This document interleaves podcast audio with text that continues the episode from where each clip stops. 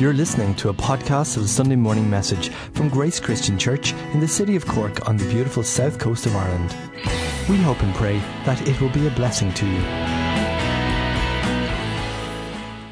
Praise God. It's good to see you all. And again, just as Michael said, welcome to our community. I hope if you're here for the first time or you haven't been here for a while, that you received a warm welcome we see it as very important that nobody feels they're on the outside. There is no inner circle in this church. We are all equal. Would anybody say amen? Amen means I agree. It's an old Hebrew word. Just want to say again, congratulations to Eunice on your graduation. And I do believe it was a PhD graduation. So it's not just that she did a course at night time. This is a really serious uh, move that she made. So in environmental science or something like that, isn't it? Public health, okay. So, anyway, well done, my love. God bless you. I'm going to be looking today at uh, a portion of the scriptures in the Old Testament, and the reason I'm looking at it is when I'm preparing a word, a talk, a message, a sermon, whatever way you want to call it, um, there's various things that stimulate me. Sometimes I'm reading the Bible and the verses will really pierce my soul, and it's like the Holy Spirit says, Stop, and I can't read on. Other times there's experiences in my day to day life with the family, with myself, that will spring a thought or a message into my mind. And then sometimes somebody will come up to me and talk to me. And that's what happened with this because a couple of weeks ago, one of the younger or newer uh, young people who've come to faith in Jesus Christ came up and asked me a question about uh, this verse in the Bible. And it started a whole process over the last few weeks. Be- uh, because when she asked me the question, I was absolutely taken up with what happened thousands of years ago and as soon as she said it to me and reminded me of this scripture verse that I knew but hadn't read recently, it started a whole thought process in me. So today I am looking at this strange, quite strange bunch of verses in the Old Testament, and I'm calling it uh, Look Up and Be Healed. Because everybody here is sick. Every one of us. The Bible says that all have sinned and fallen short of what? Who'll answer that? The glory of God. So spiritually, every one of us is out of kilter until we make our peace with God. And many of us may be sick spiritually, um, but also physically or emotionally. Our hearts may have been broken, or mentally, we may be coping with something that was quite traumatic. And the theme throughout the Bible, from beginning to end, is about the one who will heal us. Hallelujah. And that's my message today. And you might say to yourself, not another message about God can heal me. I remain unapologetic. Every time I read something like this, the hairs on the back of my neck stand up because the God of the Bible is alive. Amen. And what he did thousands of years ago, He's doing here. And He's doing all over the world for those who look up to Him. Some of us may be here today and we're only looking up because God brought us low. Because when we fall low, we've nowhere else to look. And then God gets our attention. And so that's what I'm going to be looking at today. The book of Numbers is in the Old Testament. If you're listening on the podcast, uh, it's Numbers 21, verses 4 to 9. And I pray, Holy Spirit, move in power in this place today. Shatter any lies that we have bought in from the culture in our heads and in our hearts. And deliver us from generational curses in Jesus' name. Amen. Hmm. So, the context of what I'm going to share today is thousands of years ago. And it's the people of God known as the Israelites. And for those who are new to studying Scripture, they were the people of God and they were enslaved in Egypt. And then the Lord delivered them from the slave master. He still delivers from slave masters. Maybe your slave master was alcohol, or drugs, or a toxic relationship, or a crazy sexual situation, or maybe it was a love of money that consumed you. I don't know. God knows. But every one of us had a slave master. And so they were delivered, and for many decades they were wandering through the wilderness heading towards the promised land. And we're going to take up a conversation and a situation that happened, and it was just a couple of years before the end of their 40 years in the wilderness. We're coming towards a conclusion of the wilderness years. It is, if you will, a transition season. And if you are in a transition season in life, going from one situation to the other, just like a war, just like anything, it can be quite a dangerous time. And so, this is where we're going to pick up the conversation. Moses, many of you will know his name. He was the leader appointed by God, and yet he was a great leader because the Bible said he was the most humble man on the face of the earth. There was no ego here. There wasn't some would be type pope personality, with all due respect. This was someone who really didn't want to be a leader, but knew God had called him to it. And with a humble heart, he served the people. And so let's pick up Numbers 21 4 to 9. As the Israelites continued on their journey in the wilderness near Edom, the people grew impatient they spoke against God and against Moses. Why did you ever bring us out of Egypt to die in this wilderness? There's no bread and water, and we hate this miserable manna. Now kind of gets a bit uncomfortable. So the Lord sent poisonous snakes among them and many Israelites died. And the people then came to Moses and said, We have sinned against the Lord and against you. Pray the Lord will take the snakes away from us. And so Moses prayed. And then God said, Make a bronze snake on a pole. Anyone bitten can look up to this and live. So Moses made the bronze snake and he put it on a pole. And then, when anyone was bitten by a poisonous snake, they looked up at that bronze snake and they were healed and they lived. Hallelujah. Even in the midst of judgment, there is healing and hope and a future. Praise God. So, this is the Old Testament. You and I are living in the New Testament dispensation or era. But this was the time when judgment was more to the fore, if you will.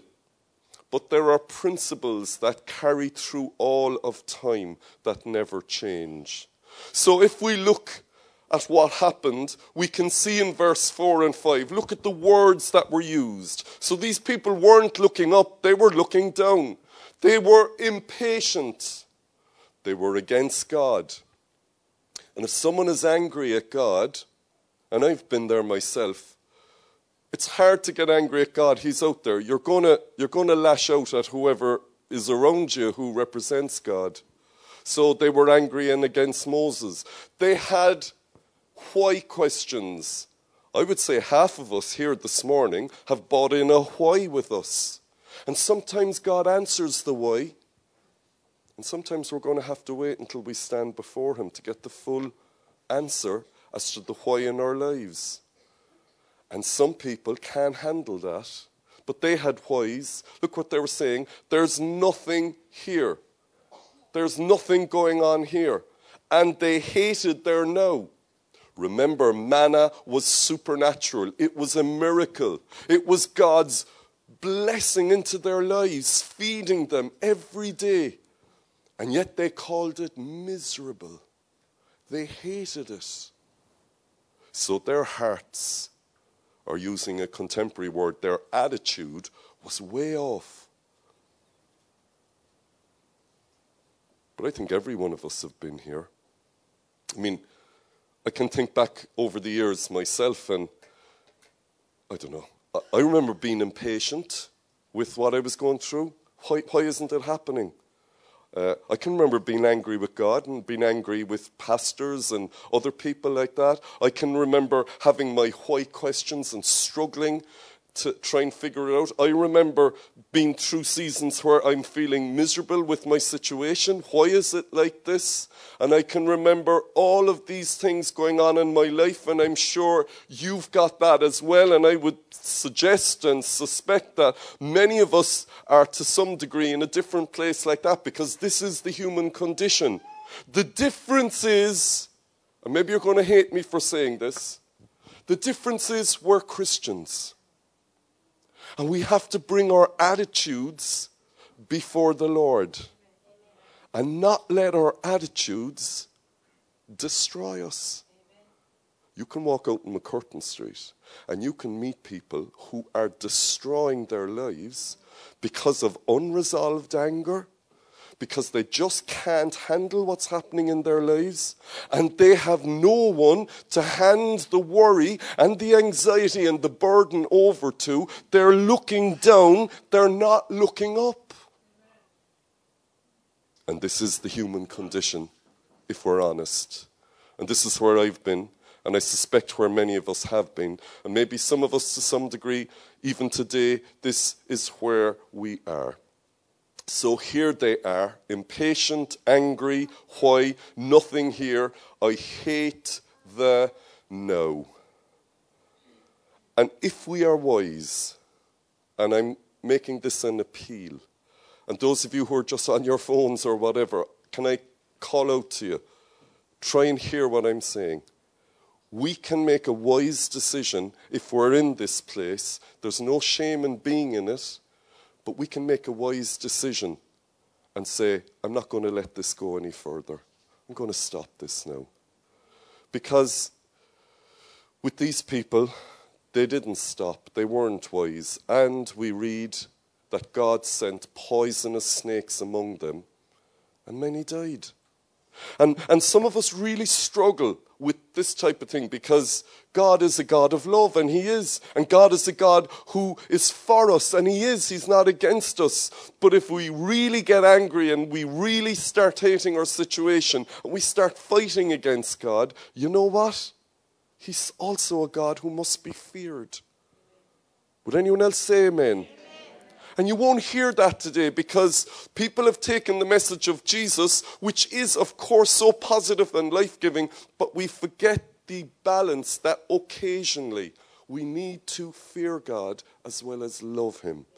And, and I don't want to overemphasize that or throw anybody into a whole trip where you're terrified of God. It's not a terror. The word is actually better translated as an awe. Now, that word awesome isn't really a word we use here, it's more an American English word, but it's a good word because you're in awe of God. You know He's more powerful than you, you know He's in control. And so that respect, that's what that fear means. Now, many contemporary Bible scholars believe that because this was um, a transition period, not long more they were going to be going into the promised land. And if you can remember the background, I don't have time to go into it this morning, but the original generation who were in Egypt were a rebellious generation. They wouldn't go into the promised land because they were afraid. See, some of us are here this morning and we're afraid of taking the next step with God. Fear is like a wheelchair. Faith is the opposite to fear. Sometimes we got to get out of that wheelchair. But this whole generation were afraid to go into the promised land, except for Joshua and Caleb. And the surprising thing is, and actually many Bible scholars say that it is that generation. This was the last death, if you will, of that whole generation because the Lord waited until all of that unbelieving generation had died out before this new generation could come and enter the promised land with a bit of faith. But what amazes me is that in the mix of the throng, it was the older people were setting the younger people on the wrong track. Their generation had very little faith, even though they had seen miracles. They were a begrudging, rebellious generation. And the new generation, who had never known Egypt, had more faith. And yet, the younger people were carried along by their parents and their parents' rebellion. And because there was a rebellion in the parents' culture, to some degree, it was rubbing off on the next generation. And some of us here are bringing our parents' baggage. Hear me? We're bringing our parents' baggage with us. And that can kill us. And if dad was cruel and distant, or mum was very manipulating, or whatever was going on, we need to look up and be healed and not bring that baggage with us. But God sent a judgment in here, and the snakes came. And so we can be wise and take action before this, God sends a snake situation into our lives. So that generation died out and they bought it on their own heads. But this new generation, while they had sinned in being angry with God, caught up with their parents' baggage, they were equally enthusiastic and upfront to come and repent. And they said, We have sinned. Remember now, all the parents' generation were now dead. This is the next generation. This is the new move of God. This is the whole generation who, in about a year and a half or two years' time, are going to come in and conquer the promised land and be an example that is still spoken about 4,000 years later and so God was preparing them for a great work, but He was also disciplining them. And the Bible tells us that the Father disciplines who? But, but He disciplines those whom He loves, His sons, His daughters. Which one of us as parents, if our children don't go wild, that we don't put some discipline in? It might be different in different households. I can remember if my own kids were going a bit off beam, then they wouldn't get any pocket money or they'd be grounded or whatever. And I didn't do that to try and um, make them unhappy. I did it because I, was, I loved them and I wanted to protect them from crazy um, decision making. And so, in the same way, God was preparing this generation. And if the Lord didn't intervene, they would never have gone into the promised land. We would never have had an Israel of God. We would never have seen a Messiah born in a Jewish culture. We would never have the Christian movement. So much was dependent on attitudes of this generation. But when they came and repented and said sorry, Maybe some of us today privately need to say sorry to the Lord. Mike touched on that already. They also asked Moses to pray that the snakes would go. And I want to prophesy here that some of us are in a snake situation at work, in our heads, in our bodies, in our relationships. And God is going to get rid of the snakes in your situation today. Hallelujah. If we look up, keep looking in, and you get nowhere. Keep looking down, you won't go anywhere. But we look up, we'll be healed. That's the message of today. Pray the snakes would go. And so Moses did as the Lord asked. And the Lord told him to make this strange thing, this bronze snake.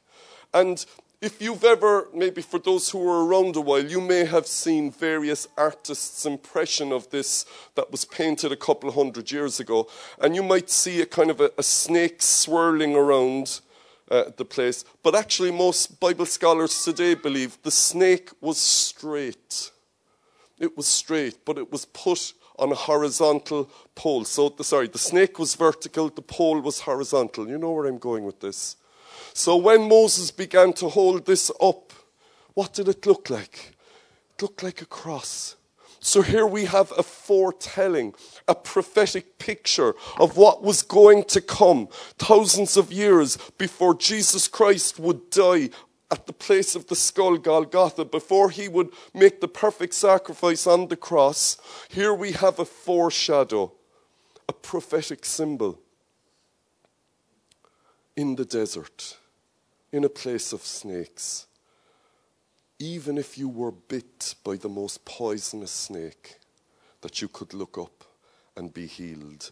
And when you would be in that crowd of a, two and a half million people, what would you see? You'd see a cross. That's what you would see. And so, verse 9 tells us that Moses obeyed. And the reason the cross, if you will, came into their experience was because of the snakes. The snakes stopped them in their tracks and got their attention. The contemporary Bible scholar David Guzik says, What will it take to get you to look up to the Lord? Do we really have to wait for a snake to come into our experience? I remember preaching years ago on not this verse, something like that. And uh, one of the guys who came from overseas came up to me afterwards and he said, But, Pastor, there are no snakes in Ireland. St. Patrick got rid of all the snakes. Hallelujah. I'm speaking figuratively. Hallelujah, we don't have any snakes in Ireland. Isn't that a blessing? Oh, some of us miss the snakes, do we? Oh, I just love an old snake in the bed there. A good old snake in Africa or Thailand or wherever. no, Ireland is a blessed land. Hallelujah. but what will it take for me or you? Because we're all the same. We're all broken human beings. What will it take for us to look up? Do we really need the snakes? Or are you and I, are we wise to reflect for a moment and say, I don't need to wait for the snakes. If my attitude is out of kilter, I can get right today. I don't have to wait to be bitten. If you read into it, the snakes were known as fiery snakes, so they were deeply poisonous.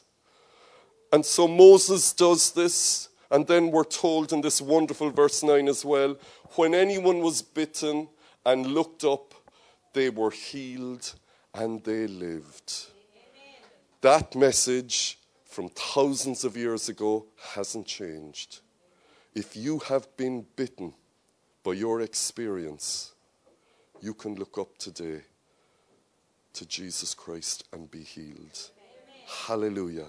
So when this young believer, when she came to me and asked me this, it really started my whole process thinking about how wonderful it is when we can see this and we can see that the Lord can heal us. Remember, this new generation were upfront in their anger originally, but they were equally upfront in their repentance. And there is, of course, embedded within that the spiritual principle. If we sin publicly, so if I speak, for example, up here against an individual and it's wrong, then I need to repent publicly. I need to say the following Sunday, say, What I said was wrong. I'm sorry, I repent. If something was said in private that was wrong, we don't need to say anything in public, but we do need to repent privately. So let's just remember that principle. It's not what I'm talking about today. But these guys weren't too proud to admit it when they were wrong.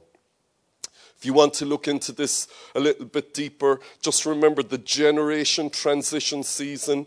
They were very soon to approach the promised land. Bronze is a symbol of judgment. If you want the theological term, it is metallurgical symbolism. Now, weren't you thinking of metallurgical symbolism when you were eating your uh, this morning? It was in the top of your mind but bronze is a symbol of judgment. And so this snake, which was bronze, was a symbol of judgment. It was evil because the snake symbolizes evil in many ways, but it's an evil that has been judged. And that's why it points to the cross of Calvary. And it points to the fact that Jesus, who had no sin, took our sin upon him and died on the cross. So the evil that was in us was judged. It's done. Hallelujah. It's done. It's finished. It was a very unusual instruction. The Judaism of the Bible never really had them looking at statues or anything like that. And I'm going to be looking a little bit at this on Tuesday night. They never really did that.